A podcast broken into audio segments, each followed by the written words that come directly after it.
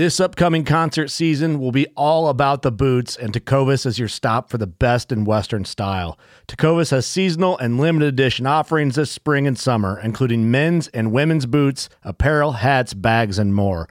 All Tecovas boots are made by hand in a time honored tradition with timeless styles that are always on trend. And Tecovas has first wear comfort with little to no break in period. It's hard to find this level of comfort paired with this level of style. Stop by your local Tecova store, have a complimentary drink or two, that's WCB style, and shop new styles. The smell of fresh leather and friendly staff are at your service. Many stores even have leather custom branding to make your boots truly personalized. And with regular live music and events, there's no in store experience like it. If you can't make it into a store, just visit tecovas.com. That's T E C O V A S.com. They offer free shipping on all boots, as well as free returns and exchanges, and ship right to your door. Go to tecovas.com and find your new favorite pair of boots today. Fishing like a local isn't just about catching fish. It's about connecting with the environment and the people who call it home. It's about hearing the stories and traditions that have been passed down for generations and sharing unforgettable moments with the people you meet along the way. Fishing like a local is having an experience that stays with you forever. And with Fishing Booker, you can experience it too, no matter where you are. Discover your next adventure on Fishing Booker. Welcome to the Whitetail Legacy Podcast. Tomorrow is opening day. This morning, didn't have a great hunt. Deer didn't move like usual. We just got set up in the middle of this bedding thicket. Um, saving this spot from the rut. It's a nice, I think it's a nice buck.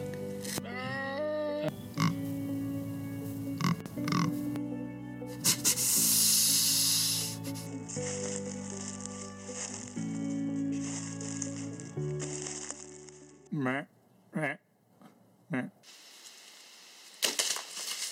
Boom! Hits a 170. That was money. I think he's down right over there. 10 yards.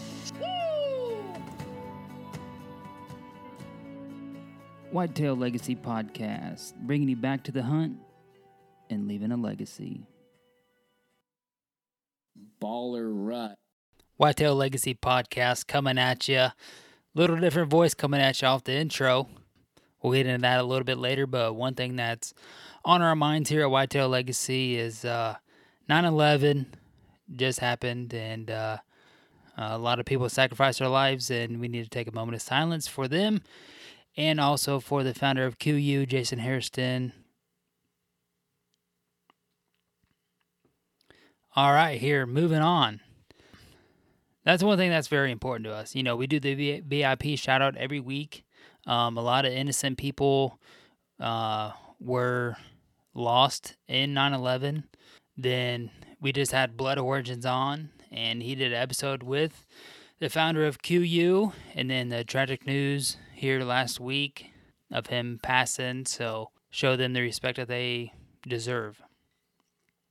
So, if you're wondering why you're hearing my beautiful voice at the beginning of an episode, is because Cody is doing some dad stuff. Uh, very important dad stuff. Uh, we were all set to record, and then he uh, got a text message from his wife, and she said, ah, "I think you need to come inside for a minute." And he went in there, and uh, well, I guess one kid has hand, foot, and mouth and then the other kid, the newborn, has ear infection, so he's screaming. So uh, Cody left me his phone to be able to talk to Grant because I have a stupid iPhone 7 and I have to have my special adapter, which I have in my work truck, so I can listen to podcasts because that's what I do. So I had to use Cody's phone to be able to talk to Grant, hook it up to the soundboard, and the whole nine. So I'm out here. I did this one solo kind of proud of myself. I think Cody was a little nervous by the way he left the studio, which I don't blame him. So, getting right into our partners here um, ECW calls, guys, got to get on the orders. Jeff's pumping out the calls. He's pumping out the turkey calls still. Um, he's the the goose and duck call lineup is just rocking. Don't forget, um, we have our Whitetail Legacy podcast duck or uh, duck. I don't even. We don't even duck hunt. Uh, we have our Whitetail Legacy podcast, buck, grunt tubes, and our turkey calls available. Or you can uh, hit Jeff up at Embry Custom Woodworking.com. Get into that. Getting right into Ingram. Man, dude, he's got to be getting close on our bucks from last year. Uh, Cody's getting that full sneak done. Just going to be coming right out at you in your face. And then I'm getting the offset shoulder, right semi sneak, head up. Man, it's a long it's a it's a long one. I think I got it all there. I got I got I got a semi sneak turn right now with my first bow buck, but this one's gonna have the head up, and this one's gonna have a lot more detail because Ingram's doing the tanned instead of the dry preserve, and Ingram just puts a lot more into his mounts than that guy who I had doing it before. So don't forget to check him out, Ingram's Outdoor Obsession. Man, getting close. We're excited. VIP shout out this week. Uh, we got Joe Watson uh, sent in from our buddy Justin Duncan. He was in the U.S. Navy, and we want to thank Joe for his service. Uh, we don't have any details or anything, but um, he did more than Cody and I did. So, Joe, we want to salute you and thank you for your service. Uh, getting right into the veteran innovative products. Guys, if you are in the southern portion, you got pigs, you got to check out the hog log. I'm telling you guys. Um, now, hog log is for real. They, they, they say the pigs are in the southern part of Illinois, which, I mean, I don't know. that That's not where we're at, but that's what I've heard. And I know when we call in a deer during the fall season, they ask you if you've seen any wild hogs. So they got to be getting close. And I guarantee you, when I see one, I'm going to send it.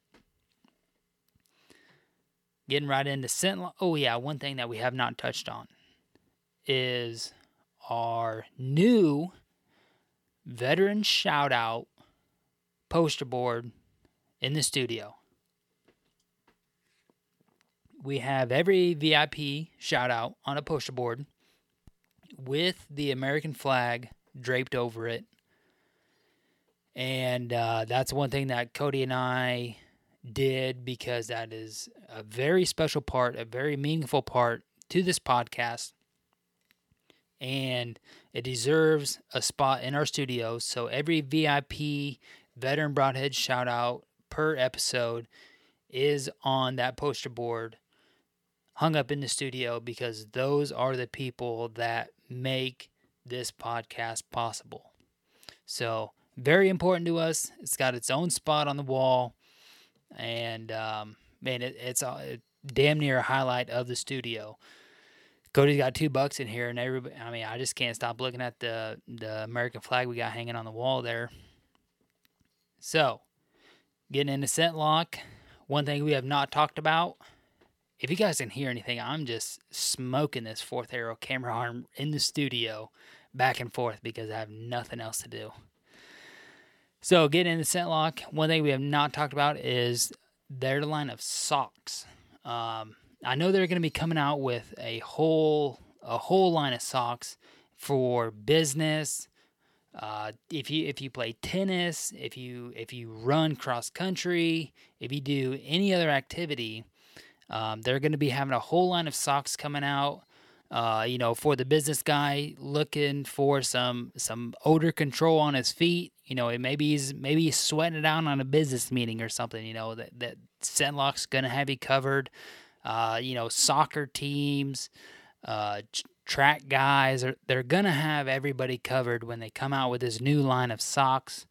So very excited to see where that comes out. And plus they already have their their line of socks out for us hunting guys, different uh, weights, and you know it it's backed by ScentLock, so it's gonna control your foot odor if you get sweaty. Oh, just just wetting my taste buds here a second. So we had Grant from Eighth and Tine on here. Uh, very good episode, flying solo. Uh, we get into a a bunch of stuff, you know, talking about high school days and how it translates. Uh, his team and and where they're going, his camera setups, how they how they how they run their setups on their cameras, and then um, finishing out with an awesome Tennessee velvet buck hunt, which sounds sounds awesome, and Cody and I are going somewhere. We we got to get somewhere and at least get a get a chance at a velvet buck.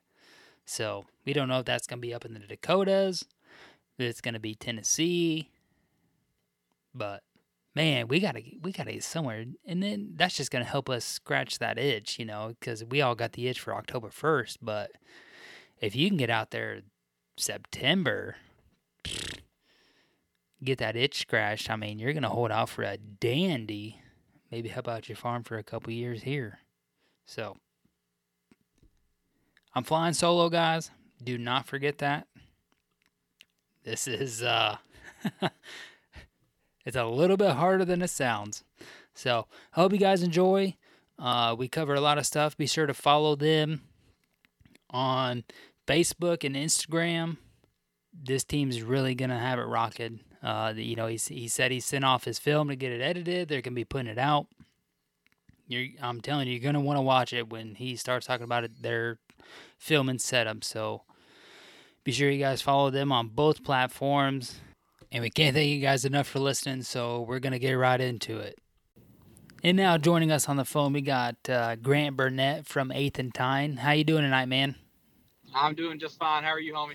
Man, I'm doing awesome. Uh, I, I I tell Cody all the time, you know, the the hardest thing with with podcasting is scheduling, and uh, you know that that really come to the forefront of trying to get this one knotted down. Oh yeah, dude, it's been it's been back and forth with me and you. I think the first time that we wanted to meet up, I was on vacation and just the overall timing didn't work out. And then we've had Tennessee deer season open up and Kentucky deer season up open up, so we've been running around like crazy and just just one of those things, man. Hunt, hunting in life. One yeah, right. And then you add in, uh, you know, wives and kids, which Cody and I got, and uh, it can really make for interesting trying to get something pinned down. Absolutely, man. Jim, Jim, uh, one of our teammates, he he's got a newborn at home. Uh, Sterling's only a few months old, so we're we're all learning, you know, via Jim how to balance hunting and and your wife and your baby and your job and it's a, it's a process, man. Right. Um, I the last couple years and this year I've been taking two weeks to hunt uh, late October, early November for the rut, and then I was informed last night by my wife because um, next year I'll have uh, you know basically a year old and then a three and a half year old. And I was informed that I'm not gonna be able to hunt in two weeks, so um, oh, I'm yeah. I'm learning as well as everybody else. So you had y'all had a meeting. Yeah, yeah, we had a meeting and uh, it didn't quite fall my way. I, I understand. We all we all have we all have those meetings, so I understand, man. Right. Well, uh, man, let's just get right into it here. Uh, you got Eighth and Tine. You guys are up and off the ground. Um, yeah.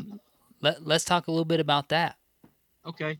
Um, Eighth and Tine, we're, we're not a year old yet. Um, the idea, the, you know, who we are and, and what we're trying to do is, is not, is, is much older than a year. Um, I've known, uh, two of the members, Austin and Justin, all throughout high school. We were, we went to high school together. Justin and I hunted together um, all throughout high school. Austin's actually new to hunting, and then Jim is uh, is Justin's brother-in-law.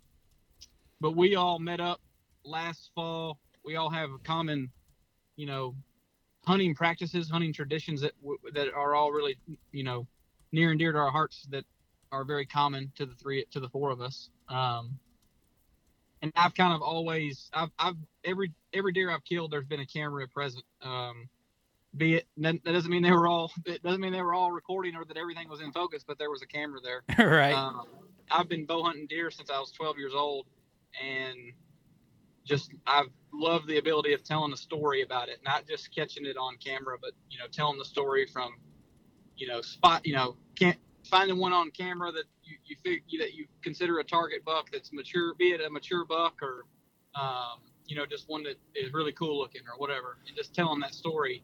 And that's something that we all have in common. And we've just been able to do all of that together over the past year. We had an incredible turkey season last year. Um, and we don't just video ourselves. We try and invite some friends and family along. And last year we were actually rec- able to, re- to record three first turkeys, which was awesome. Um, but eighth in Tine, uh, just to kind of give you an idea of what that is, um, eight is like my life number. Um, I am the founder, or whatever you want to call it, of eighth and Tine. Um, eight is like my life number. Born October 8th, 1988, weighed eight pounds, eight ounces. Oh, I could go jeez. I could go on for the whole podcast of how many times the number eight shows up in my life. Um, it's just kind of one of those reoccurring things. So it represents life. And then the num- the name Tine, you know, everybody, Tine is obviously, you know, a point, an antler on a deer. Hmm Um, so that just kind of represents the outdoors, and what we try and showcase is what we were just talking about before we started the podcast, right? Is is life. Yeah. Uh, we try, so we try and showcase that life and where it intersects the outdoors because that's 99% of us. Um, you know, and that's what originally got us all talking about us having a podcast together and talking because that's what you guys, you know, do with your podcast, Whitetail Legacy. It's about, you know, your your trials and tribulations, highs and lows, ups and downs, those meetings that you have with your wife, you were a minute ago, um, and then balancing all that out. And so, eighth and Tine is a crossroads, um, and we ask people to meet us on that crossroads of life and the outdoors, and we try and just be super authentic and real in the moment. You know, we try and share everything um, from packing the bags to miss an opportunity to hunt because you know a work meeting came up and we can't change these things, so we're not going to be able to make that hunt anymore. Um, stuff like that. We try and we try and show all of it. Yeah, you know, I I think um, we just did a podcast a couple weeks ago with a guy, and you know, he talks about you know these these hunting shows are you know just open, shoot, close, and you know that's one thing with you guys. Um, you're, you're gonna show more than just you know open shoot close you want to show the journey you want to show the misses um, th- that's one thing that Cody and I are going to focus on is is showing the work that's put into all of these animals that we harvest or don't harvest. You know, uh, even if we get an animal 50 yards away, but you know we didn't shoot it with a bow, it was still a success because we got that close. You know. Right. That's exactly right, man. Um, a couple things I want to touch on that you that you mentioned there. Um, you know, Cody and I are kind of in the same boat. You know, we wish we would have started this podcast two months before we actually did. You know, we wish when we had the idea that we started it, or then you know, say we did start it two months before that. Well, then we wish we would have started it two months before that. You know. Um, absolutely. and then, so you had said that you had started hunting when you were 12 years old. Um, do you do you feel like that that was late in your life to start hunting? You know, because we talked to a bunch of people. You know, they've got kids five and six, eight, ten, out hunting. Um, do you think? I mean- do you think 12 was late? Look, looking back, I wish I had been in it my my entire life. hmm Um, and I'm driving through a rainstorm. Is it? Is it? Are you picking that up pretty bad? Because I can pull over. oh no, you're fine. You're fine. Okay. I was say it's I- I mean- raining here. It's rained here for three days. I, I've been, uh, you know, I feel like five or six uh, would have been awesome for me, but my story started at 12, so that's that's where it's at. Looking back, I wish I could have, you know, started it the minute I could have been going. Right? I mean, Yeah. I had a B, I had a BB gun, and I, I mean, I think my my dad got me a 20 gauge shotgun probably when I was, I would say probably nine or 10. I don't think I was quite that. I think probably nine or 10 when I got my first shotgun, but I didn't start hunting, truly hunting until I was 12. Um, I mean, now you look up and I mean, there's dads, moms that are taking their kids out hunting and they're not even starting school yet. You know, they're not even in kindergarten and they're sitting in the deer blind. I mean, right. Which is I go ahead. which is super cool and and the Right. reason that i bring this up um, is because 12 years old is when i started um, my dad had kind of started my older brother uh, he said you know you got to be in sixth grade you get to go and you get to sit with me turkey hunting and deer hunting and then if you do good there then we'll get you into your hunter education safety course and you know we'll make sure you pass that. You understand all the the rules and regulations and everything, and then he's gonna put us through his own uh, gun safety course. You know, make sure we know how the you know different ways to hold a gun, safety, just so you know him as a dad you can feel safe with us and then you know when we hit that junior high seventh grade year we can get out Yeah. there and get get by ourselves and get our own experience and our own stories going so the reason i asked you that is because you know just like i said we talked to so many people where they're getting kids out six eight ten years old when i started was 12 years old so it kind of just matched up and that's why i asked you Yeah. Yeah, and that same my story is a little bit different. My my dad uh, waterfowl hunts with me. Still, we still waterfowl hunt together, but uh, we've only deer hunted. We've only deer hunted once or twice together. Just never was really a passion of his. Um, my uncle put a bow in my hand when I was, I think I was 11, and by the time I get, got home and figured out that's what I wanted to do, I was probably, like I said, 12 years old, and that's really what got me. Before that, hunting was more of. I only thought about it when the season rolled around, type thing you uh-huh. know when i was when i was younger eight to nine ten years old i only thought about it when seasons rolled around and that was typically squirrel season. That's about the only type of hunting i was doing. Um, and then when once i put that bow in my hand and that whole experience happened with my uncle um, i that's i've lived breathed eat sleep whatever dreamed about bow hunting uh, about archery seasons whatever it is i've wanted to chase it. You know if i can chase it with a bow i've wanted to do it and I can't imagine if I had started doing that much younger. I don't know where I'd be today. I probably wouldn't have a job.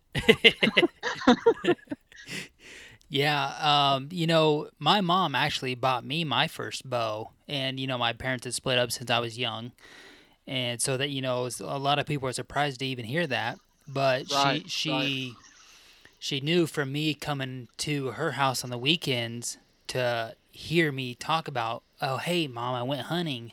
You know, I went shotgun hunting with dad, and you know, it, it did this happened, and we seen this buck, and dad shot this 160, and you know, this and that and you know i'd said well hey you know um, she was dating a guy who was uh, big into bow hunting and goose hunting and Oh, cool. so i was like oh yeah bow hunting would be cool i said i get to hunt so much more during the year you know and then for christmas i got a bow and um, off i went and i was 16 at that point and uh, i kept that same bow up until about two years ago so i had that bow for 12 years I was just gonna ask you, did you still do you still have your original bow? I still have my Yep. first bow. I, I still kept it. Uh, I'm in the process of converting it over to be my bow fishing rig. Oh, cool, man. That's a great idea. Mine just hangs up and is kind of a, a talking piece at this point. I'm Right. scared. To, I'm scared. I'm scared to pull it back now. I've had it hanging up for so long. Right. So I've wanted I've wanted a Hoyt for forever, you know, since I Yeah. was, you know, 12 or 13. And uh, I come across a really good deal. A guy messed up his shoulder and they just made crossbows legal here in Illinois for everybody and he he was just getting rid of everything his case his arrows his broadheads you know the bow his release just the whole nine and I couldn't pass it up So, what model is what model Hoyt is it? um it's a 2016 Carbon Defiant Oh yeah, man. and uh, I mean it shoots really good. It's got a single pin HHA Optimizer Lite, um, just a really good shooting bow. I, and you know a lot of people are like, oh well, yeah, you know you need to pick the bow that shoots shoots good for you, and I just probably couldn't have picked a better bow to, to actually shoot. You know. Um, it's a lot smoother than my PSE. I had a PSE Nova, uh, was the bow my mom got me. So, you know, it's just kind of a match made in heaven there, I think. Yeah, so that's what I was going to ask you. So your first bow was a PSE Nova. Mm-hmm. Wow. Uh, my, my brother, my brother's first bow was a PSE Bruin. Sounds like you you never had to have the PSE Bruin's kind of like a, a junior style bow, and that's what I was wondering is if mine is a it's a bear. It's like a bear. It's got a number. Um, anyways, it was like a Walmart.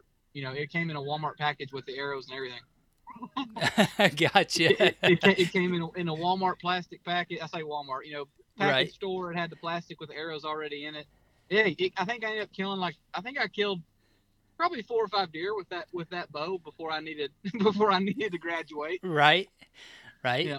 Uh, yeah. With my PSE, uh, you know, I got it when I was younger, and I had just become comfortable with it. I didn't see no need for changing anything. And then you Right. kill you. What makes you more confident than killing a couple deer with something? That's right. and you just keep on sending it. And I, uh, three years ago, I shot a really nice, really tall, maybe pushing 148 pointer. I mean, it's it's a big eight, you know, to be pushing 140. Mm. And uh, I shot him right in the shoulder, got maybe three or four inches of penetration because I'd never turned up my poundage from being a teenager to where I am now, you know, and uh, never ended up recovering that buck. And uh, just i said that's the last straw. I talked about getting a new bow for two years you know i, I started finally having a good job was stable in my life and you know it's just one of them things that you don't want to change unless you have to because you're like well it's still doing good for me and then you know if i'd I, I, I think to myself if i had a if i had the bow that i got now i would have just plowed right through that shoulder and i'd have had you know a giant eight pointer on my wall Yeah. but Mm. it's hard hard to tell what what's gonna happen if you don't do it. You know what I mean, That's exactly right. In hindsight, Yep. always 2020. right? so with the guys that you have on Eighth and Tine, uh, Yeah. you said you said that you um, have been hunting with Justin, you know, for a while.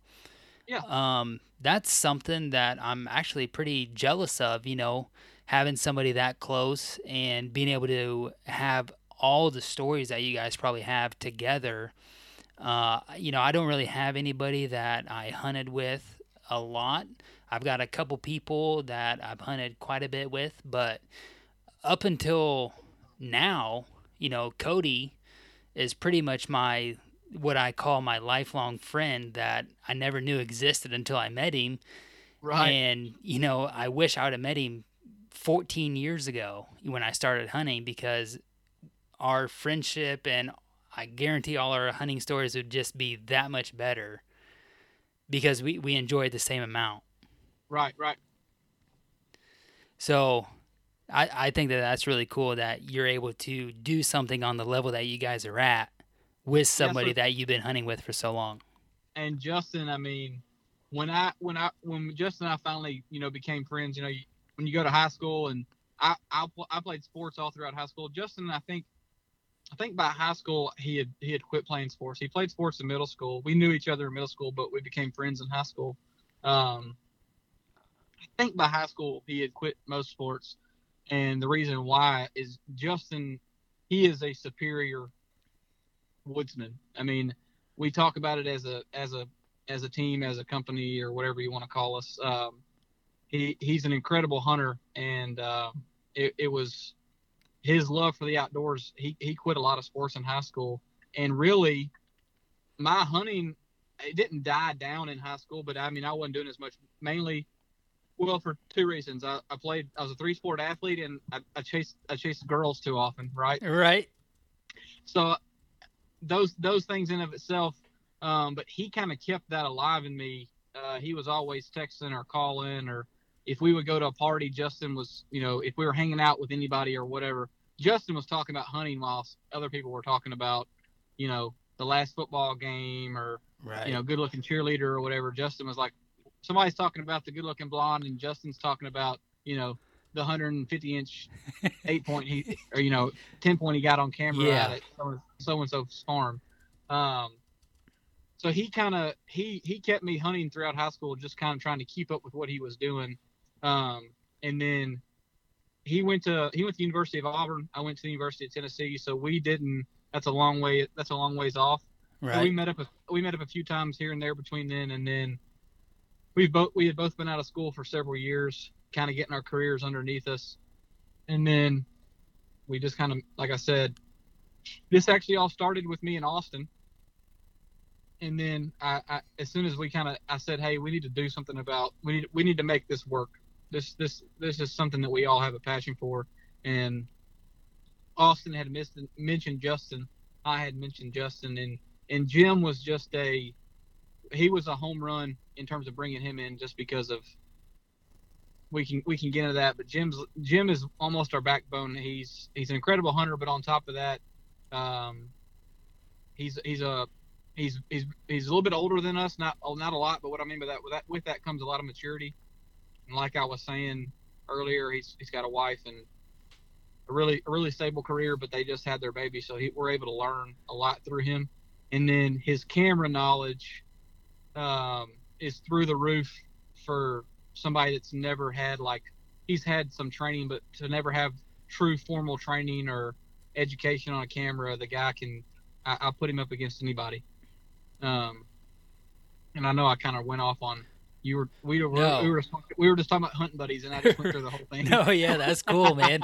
Um, I can tell you one thing. It sounds like me and you would have been great friends in high school. You know, a three sport athlete. Yeah. Um, kind of did some hunting on the side. You know, and just like you had kind of said.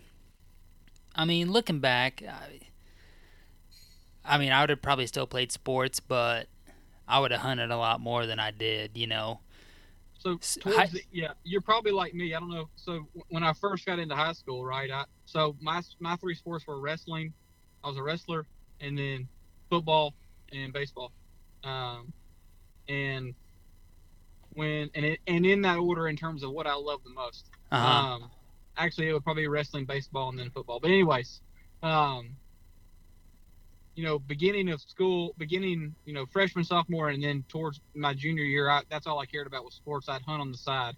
By senior year, uh, I was skipping skipping practices or whatever, so that I was hunting in September or October. I, I was starting to really fall back in love with it.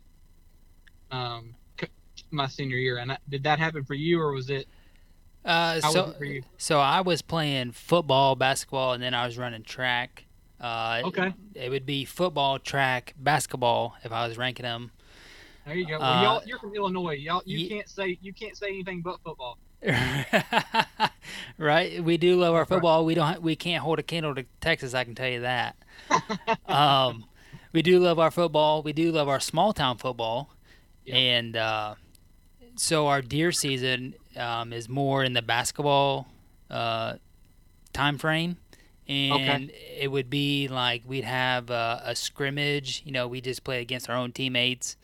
I know I missed a couple of them scrimmages because I got a deer down late at night. It was like, you know, oh, I shot a deer at 4:45. Well, you got a scrimmage at seven. Well, I'm still kind of trying to track, drag this sucker out of the woods, and, and get it, you know, cleaned out and back to, you know, the butcher shop. I'm not gonna make it, coach. you know, he's like, he's like, what do you mean you're not gonna make it? I was like, well, I'm just, I'm just not gonna be there, man.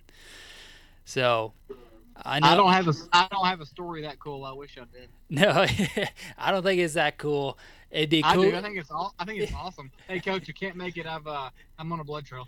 yeah, right.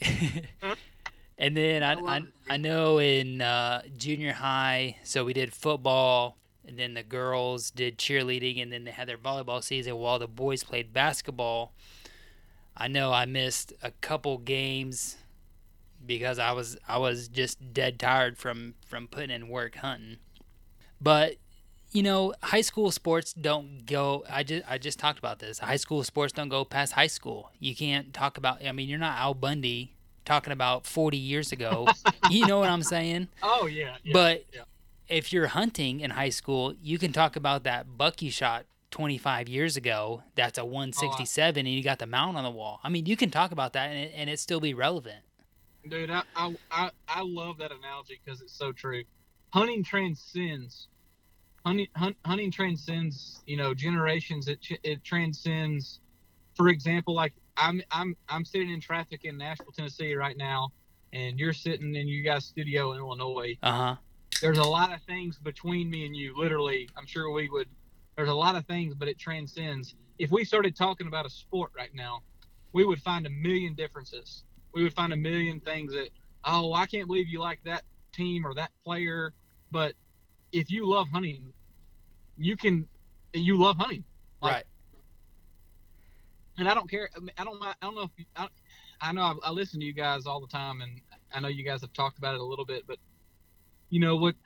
In today's world, with what's happened in the past, you know, 48 hours, I don't want to get off on a whole tangent with with KUIU and Jason Hairston, but Uh huh. And, and just the whole what I'm what I'm getting into is there's a whole thing that's happening that's degrading our society and, and things like what happened with Jason hopefully bring us together. Um, you know, I, I know you guys probably have your own social media groups and archery talk forums and all that, right? Right on. Every time somebody posts something, for every good comment, there's eight or nine bad ones. You know, there's why would you do that or why would you do this? And I know just from listening to you guys that you, you, we're on the same page. Like I said, hunting transcends and it needs to continue to do that. We need to be able to reach out to the guy next to us, whether he shoots a crossbow and we think he shouldn't. You know, Uh-huh. whether whether he whether he doesn't pick up a deer stand until or, or, or pick up his rifle until November first, he should pick it up before then. But if he doesn't, and he bat he buys his tag, he buys he buys his license, and he is promoting hunting in an ethical manner, in a and in a lawful manner, we've got to we got to start sticking together, man. That's what I'm saying. And I know I just kind of went off on a tangent. I apologize, but No, it's fine. I kind of felt like what you were saying with, you know, with sports, we could find a million differences between each other, but with hunting, we all can relate. And and like you- what you were saying with hunting and and high school, it's it's not cool to talk about that that touchdown you scored and you, you could you could have gone you know you could have gone pro if you hadn't hurt your shoulder Yeah. or whatever Right. And right um, you know, I actually took a woodworking class my senior year of high school, and you know, I we had to do you know a final project, and we had you know like ten or twelve weeks to work on it, and I was like, man, I don't know what to build. I mean, we we already have an assignment to make an end table and this and that, and I was like, you know what?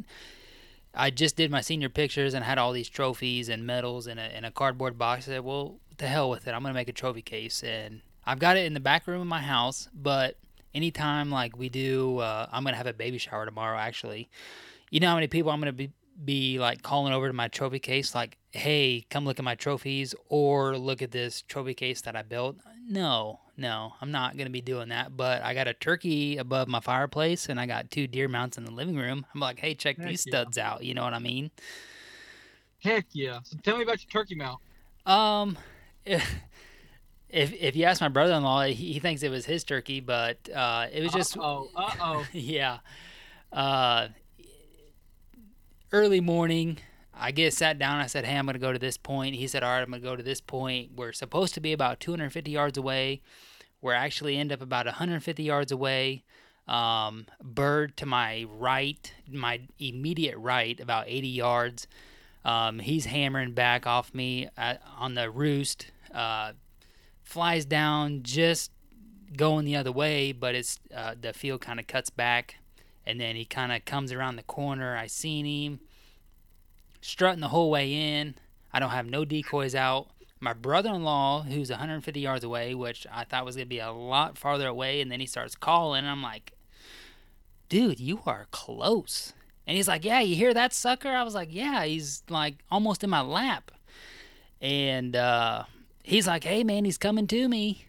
And then I then I shoot this Tom at about 24 yards, and he's like, "Well, guess he's not coming no more," because he could see him flopping to the field. so I, I get accused of stealing the bird and not being where I said I was going to be when when I clearly knew where I was going, and he obviously didn't know where he was going. So just one of them one of them stories, you know that that's cool. Yeah. That's cool because you have two different vantage points. Um, you know, one guy says one thing, one guy says another thing, and it's a hunting story. Well, see, the reason I wanted to ask that story is you got to tell. I wanted you to tell it, Mm-hmm. and you just you just gave every every reason that everybody has a turkey mount. Every turkey that I've ever seen that's it's a that's a mount. There's a like there's a story behind it. It's not, you know, because I'm not. You know, you can tur- turkey hunting is different, and the the limits are different. You can, if you wanted to, you could in Tennessee, you could you could mount three of them a year, right? Uh huh. all turkeys kind of look they all look the same pretty much that some of them have but the ones that get mounted have a story Yeah. They all I, i've always found that pretty interesting if you go to a camp anybody that's if you go to a hunting camp or anybody's house and they got a, a mounted turkey i guarantee you that turkey has a story i guarantee it yeah, and I mean it was nothing special. Um, he kind of had a twisted sister beard, uh, maybe inch and uh, eighth spur. Uh, beard was Sounds right like at good- right at eleven inches. sounds like a great bird man Yeah, it's super awesome bird. Um, the story is a lot better than than uh, the way he looks. You know what I mean? Right, right. So you were talking about Justin and your in your uh, him knowing the in and outs of some cameras. Uh, or Jim, Jim, or yeah. Jim. Okay, Jim. Yeah. So are you are you guys running DSLRs or are you running camcorders? So we do both, um, and I love the fact that you use camcorders because so many people don't use that term anymore. Um, but yeah, so we, we run both. We run a, a both of our camcorders, our our our video cameras are uh, Sony's. One's a Sony Z150, the other is an FS5. Um, the Z150 is it's a tank. What I mean by that, it's not heavy, but it's very well built, um, but it's limited. You know, when you get in a tank, you're in a tank. You don't, you can't, can't change the barrel out. You can't do anything with it. You're kind of limited to what you have, right? right. Um, but it, it does what it's supposed to do every time, and that's what a Sony Z150 is. A Sony Z150 does, and what it offers people. So a lot of times we get messages about what camera would you recommend for somebody that wants to start filming and that wants to do it on a professional level. We typically will recommend that Sony Z150 or something similar. And then the FS5 is it's cinematic camera. There's the FS5, there's the FS7, and then anything above that is you know you're you're talking about your you know the reds and things like that. But um, the FS5 allows you to, to, to put different lenses in there. You can have a, a short to medium uh, or just a, a wide angle lens, um, or you can have a, a you know a telephoto zoom lens on there. So it has a lot of different capabilities, and then also its ability to record slow uh, slow motion type type things as well. Right. Um, and then yeah, we definitely run a DSLR. Um, actually, each one of us, all we all have our own personal DSLRs. Um, that's a, that's becoming more of a popular thing. Is folks that are wanting to self film or get into filming or are buying DSLRs. I get that question all the time, or we get that question. You know, Handycam slash camcorder or DSLR. And what we tell people all the time is try both.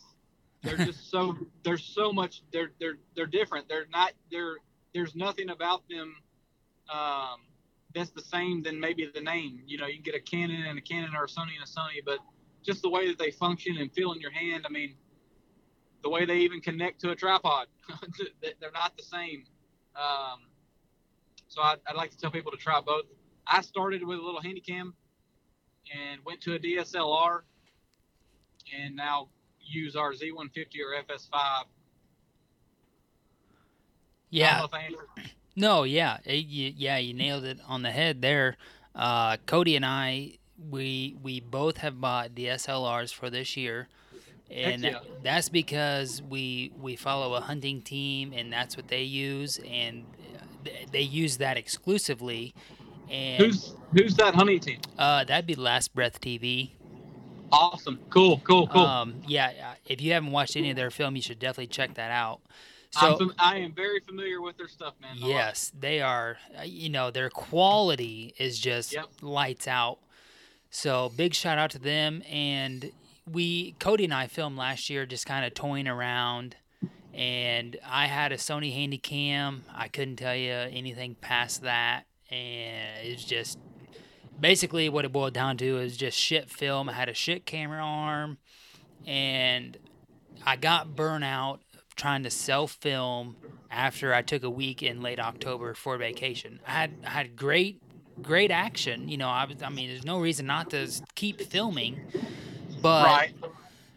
just you know setting up the camera arm every hunt getting the getting the camera out. Oh well hey it's raining and you know my wife is counting on having this this camcorder to you know video christmas morning or you know a kid's birthday. That's right. so i so i got to protect it.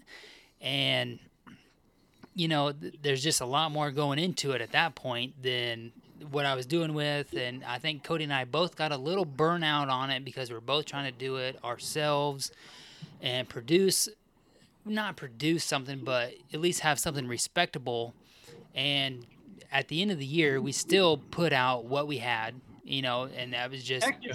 it was just letting everybody know, hey, this is where we're at. This is what you guys can do with zero experience. And uh, this year, just you know, talking to people through this podcast, talking to people outside this podcast, talking to the guys from Last Breath. Uh, we went with the DSLR approach, and we Yep. upgraded our camera arms to fourth arrow. Uh, There you go. And we're we're really gonna we're really gonna try to produce something this year. So uh, this year, I can say that we're gonna try to produce something. However, Yeah. with the DSLR approach, we'll have to It see is- how it is- goes. that is some tough self filming. I just gotta be honest there. I mean, that's it's tough to self film if you guys can hunt together. You know, it'll make it make it much easier. Um, one thing that that sticks out to me, you were talking about, you know, you had your camcorder. I remember when I bought my first nice handy cam, same Uh-huh. thing. My wife, my wife was like, "Oh, that'll be great for you know, Christmas and this and that." I'm like, "Yeah, sure." Yeah, that lasted like a season, and I it had been dropped in mud puddles and thrown in, you know. At one point, I left it in my. I have built my own, or not built, but had a, a friend of mine build me a little ozone container to help with my clothing, and Right? I ate some of ate some of the plastic off of it because I left it in a bag.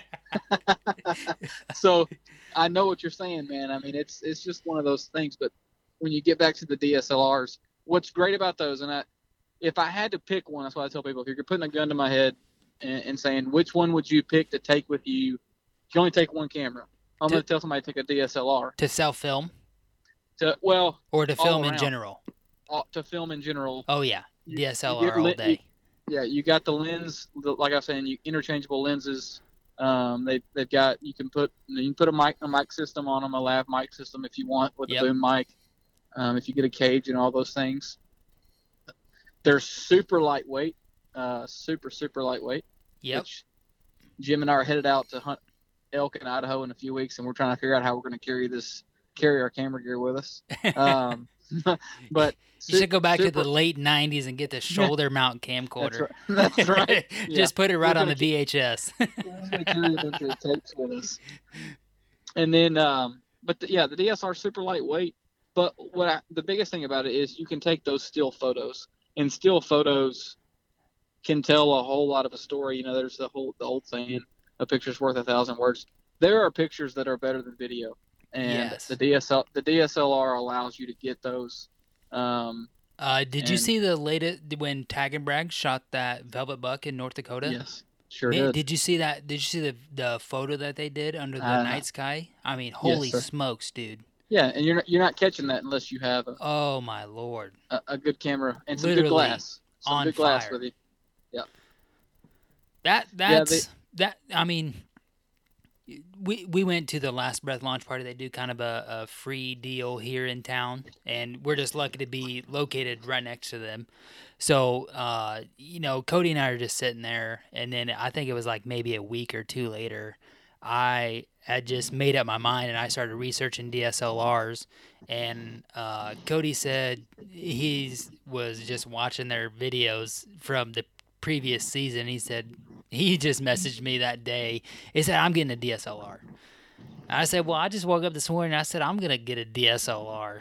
So we're kind of both on the same page at the same time, you know.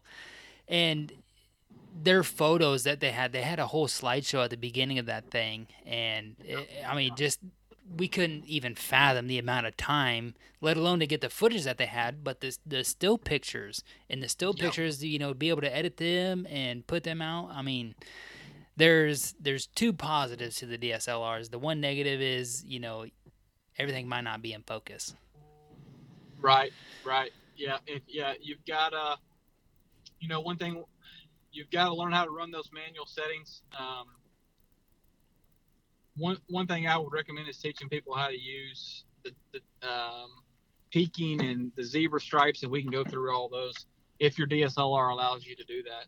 It makes the picture look funny in your viewfinder, but it tells you whether something's in focus or not because there's times where your eye your eyes aren't adjusting to that LED screen or whatever you're looking through, and it looks perfect, and then it comes out and the guy you're talking about, you're you know, let's say it's an interview while you're in the tree stand, and it looks to you like you're in focus, but really the camera was focused on you know the logo on your shirt or the logo on your hat and your face is blurred for a for a two minute interview. How much of that can you really use as video? You, the audio is probably great, Yeah. but you just you probably thought, oh man, I just killed. I just I, I've done it, dude. I just killed that interview. That was perfect. And then you go and you go and you sit down and you look at the footage. And you're like, oh man, yeah, that was that was all out of focus. I, I shot a doe last year, and you know, I, had the handy cam with me, and I didn't even think about turning the the viewfinder towards me so I could see what the hell was going on. You know, Yeah. and uh, I did the shot or I did the interview post shot. You know, like, hey, I just just shot a doe. You know, I got her running away. You know, it looked like a good shot. And it just zoomed up right on my nose. That's all you can see in the viewfinder, just just my nose. I was like, you were oh still- man, the camera's still zoomed in on the deer, and you yep. it around. Oh man, Right. I've been there. I've been there. So, um, you know, just just going back to something that you said earlier about, uh, you know, the DSLR is it's tough to self film with. Yes. Um, Cody and I are getting to that point to where we're gonna put this pot. I'm not, I'm not sure if it's the podcast ahead of of each other or uh, Whitetail Legacy ahead of each other, or just you know what we want to do, our vision ahead of uh, our vision ahead of each other. But you know, one of us sacrificing to be the cameraman. Uh, we we've talked about it multiple times, and we're we're getting there. I think after I think after this year, because we both have basically got the the last year warning on the pieces that we're gonna hunt. So I think we're just gonna go go at it. You know, last year just kind of self film. I think Cody might have uh, people that listen to the podcast. Uh, Cody might have the beer guy to self film for him. Um, That's right. If I go to my piece, I'm pretty much gonna be solo. But next year, I think uh, we're gonna hit up some public land, and then uh, maybe the the Booner Town piece that we have. So at that point, we'll be we'll be teaming up for sure, and we'll have some we'll have some deer picked out, set aside. But this year, I think, even though we've talked about it, I think I don't know what we're gonna do, man. It, it it's a hodgepodge. We've talked about it. Things change too, you know. Throughout a season, it's just Yeah. so many things change. Um, I mean, i here. So, if I can interject, Yeah, go ahead. so one thing, um, you know, there's uh, of the four of us, we've all committed. Um, I'm just gonna say it. We we have a hell yes or hell no mentality. Okay, meaning when we ask a question to our group, it's either hell yes or hell no. Right. What I mean by that, you know, we're we're either all in or we're all out because we're too small to be wishy washy. Exactly. We don't we don't have we don't have the liberty for somebody to not be fully committed. right. Um, being with you guys being a two man crew, um, are you guys? I mean, I've listened. I know you both have you know your your specific places that you hunt and your target deer. Uh-huh. Um, one thing that we've started doing, you know, we- we've reached out to local guys. We just we just teamed up with a local guy we met. He's he's been incredible to work with. His name's RT Bailey. I guess I gotta I gotta drop his name because he's been awesome to work with, right? yeah, go ahead um, and drop it, man. That's what yeah, we like to do. Uh, but yeah, we were working with RT. He's a he, he's a young guy. Um, he's he's still in college. Uh, still trying to find to find his way. And all I mean by that is, you know, he's he's just he's finishing up school, trying to figure out exactly what he's going to do. But he he wants to be behind a camera for us and and for himself. And he's done some incredible work. Um,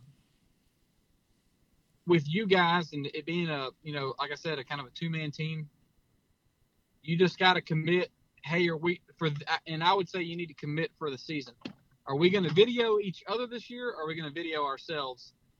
I would say if you guys have already committed to it and started for this year, Uh-huh. y'all video you video yourselves for the remainder of your of the year and learn from it because that's what taught all of us the most um, that that are that have filmed hunting at all was trying to film ourselves and you learn real quick how much you'd love to have a cameraman Yeah, yeah, and then but what makes it incredible is to have a cameraman that hunts i mean if you have a, cam- if you have a cameraman that hunts you got you, you're you're lethal um because he knows when and how to move when deer are moving.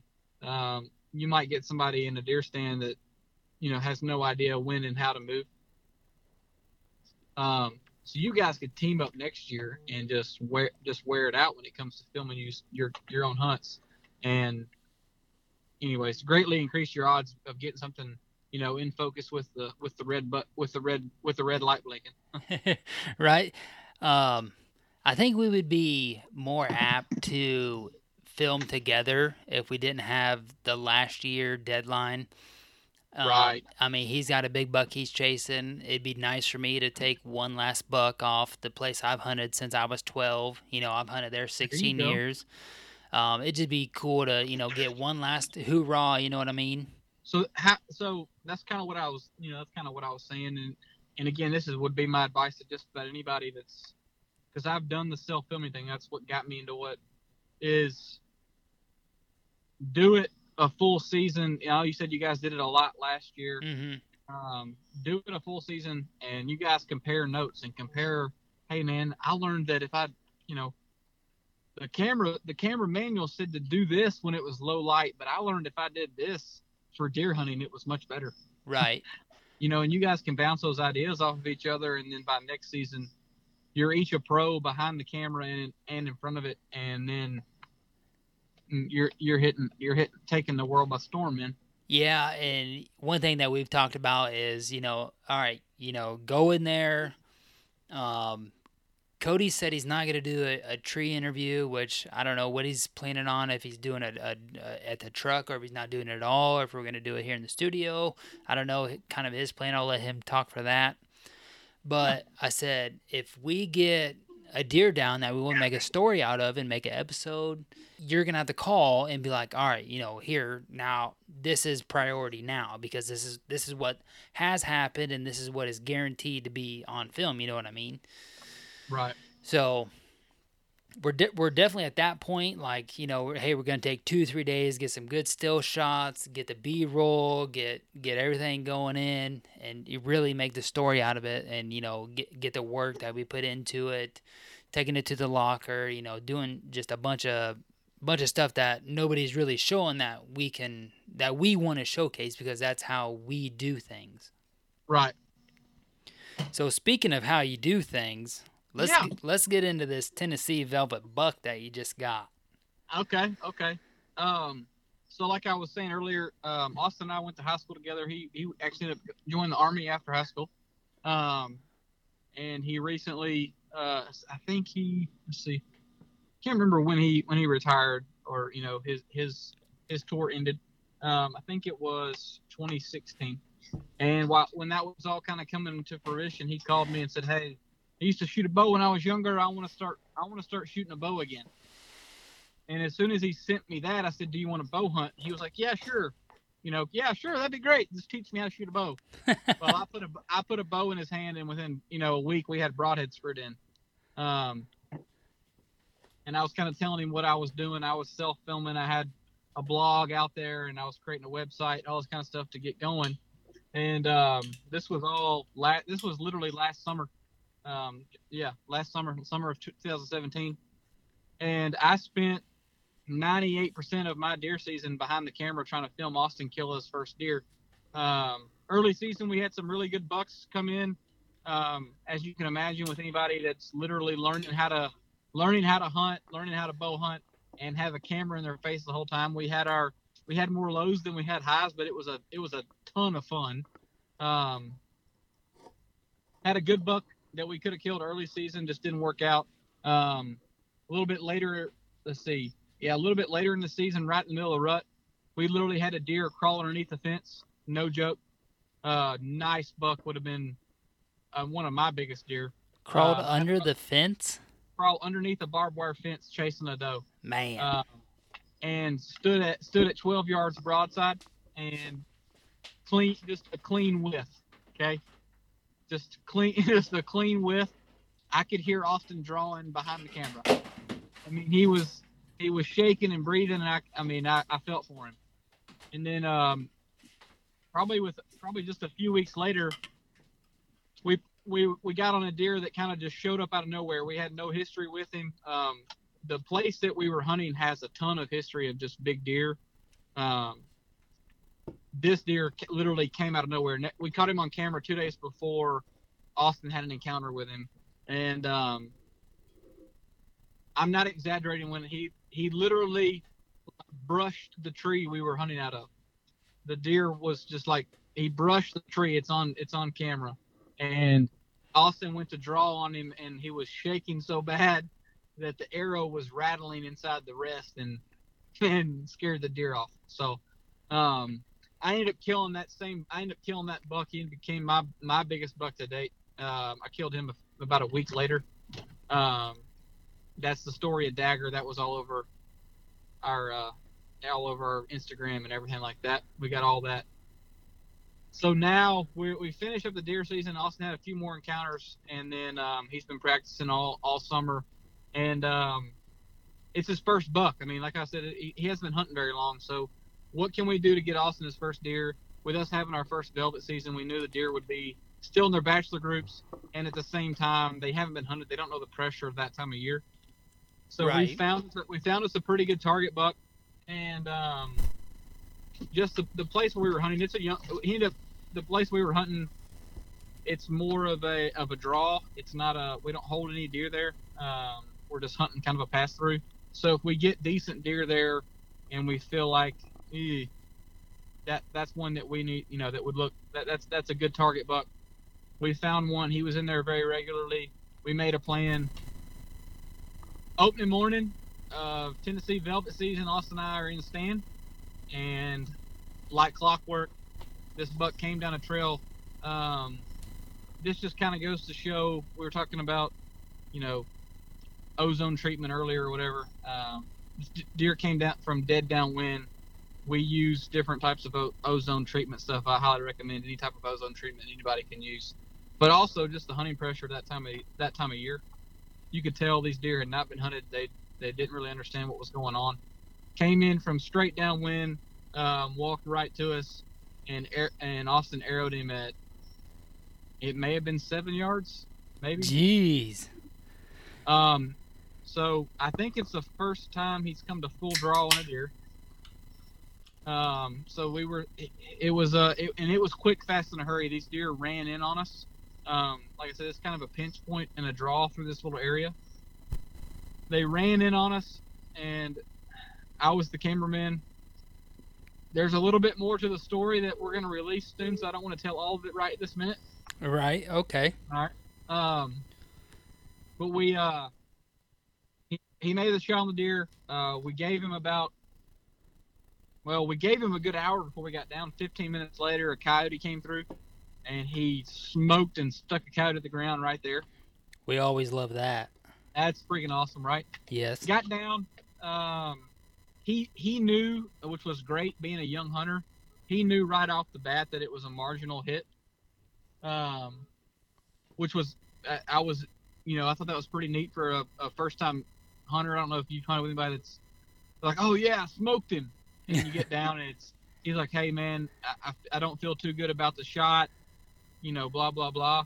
We get down and it was it was it was high and back, but the exit wound was perfect. The, the entry was not where we would have wanted it, but the exit was was pretty perfect. Um, tracked blood for about 100 150 yards and just dried up on us. I mean, not a like not a drop. Actually, the last drop of blood that we found, we just got lucky and found it about 100 yards past where the blood really ended. So we had about a 300 yard blood trail and it was really dried up on us. So we ended up calling a dog in, and that evening we recovered Austin's first buck. Um, I haven't gotten any info back on the measurements on him. He's he's probably right at 120. Um, not nine point. We put him right at three and a half years old. But for a first deer, um, he trumps many, many first deer of anybody that I know, especially to get it done with a bow, um, and and for it to be a velvet buck. Um, it was an incredible story, and with everything Austin went through last year, he's well deserving to get it done. Yeah, especially with everything that you said he went through last year, you know. And that just goes to show, you know, I mean just with with anything hunting wise, you know, never give up. You know, all you got to do is be the right place at the right time, and anything can happen at that point. You know. Yeah, it, it, anything can happen is right. Um, it, so he had several encounters last year. The buck crawl underneath the fence was incredible, and to be honest, early in the season we we encountered about a six and a half year old seven point um, that I was drooling at the bit for us to, to knock down, but it, it it didn't work down. Nice gray face, old. I had a little bit of history with this deer, wide seven point. Never thought I'd see him in a million years, and and there he was. Um, and that didn't work out. And then we had several encounters. We thought we would get him a doe, which you know you, you kind of, oh yeah, we'll just get this guy a doe, right? That's kind of like Right. everybody thinks. Oh, we'll just get, put him on a doe. Every time we tried to hunt does, we had bucks come in. So it was just one of those deals. We kind of wanted his first experience to be, you know, a little bit easier than it was, but it, it kind of worked out the way it did. For sure. We're coming up on on time here, Yeah, but what what is the future for and Hole? Do you think? um, you know, we've all made a commitment to ourselves and, and and to what we're doing and to the hunting industry. And I hate to use that word, but it's is what it is. To to always be real. Um, the minute that we can't be real, we're done.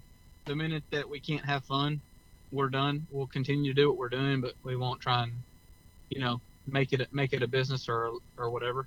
Um, for the, the future for us, we've got uh, several episodes right now that are in the works uh, that are actually being edited as we speak. Uh, we just turned over a bunch of footage to our editors here. Um, we are we, our our goal is to be um, a direct to consumer. That's kind of the new platform. So we're going to be pretty much strictly web based.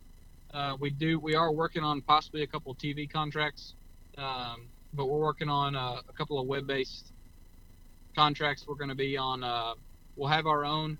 It'll be subscription based from our website, obviously YouTube, um, Vimeo, things like that, and then My Outdoor TV. So that's our that that is our goal. That's our future is to uh, to share what what I talked about at the beginning. You know, life in the outdoors and inviting 99.9% of hunters to to meet us where we're at because we aren't professionals. We aren't. We, I can say this. we- We aren't making a dollar off of what we're doing. We're not making a penny off of what we're doing.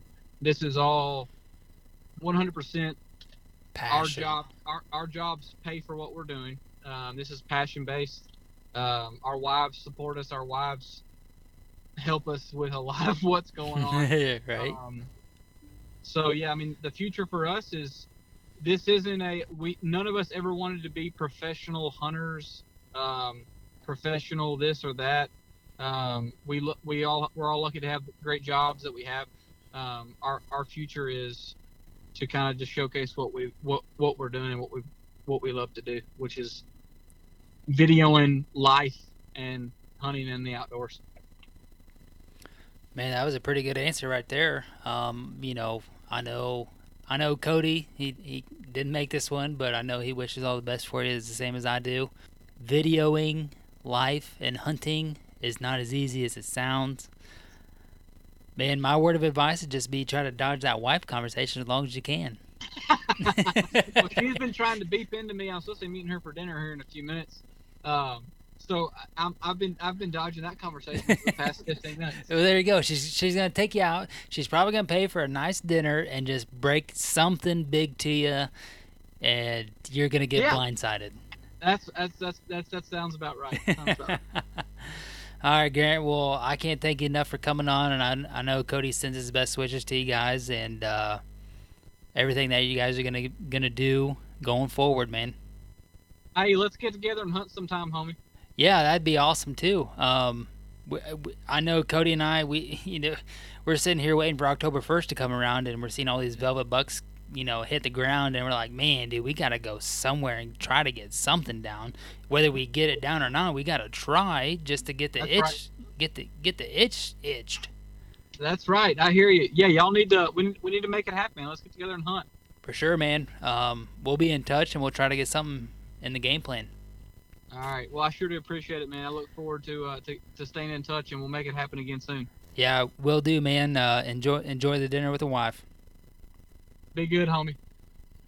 Who said I couldn't fly a podcast solo? I think I did a pretty decent job. considering the circumstances. Uh, I ran low on beer, and that was a that was a huge problem. So I worked through it. I did the best of my abilities on low beer count, but we made it happen.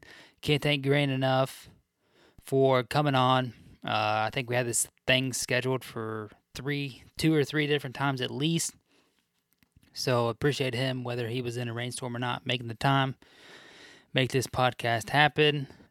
We want to welcome all the new listeners to the family. We we got something special coming out here next week for you guys. Uh, we we can't thank everybody enough for listening and hitting that play button.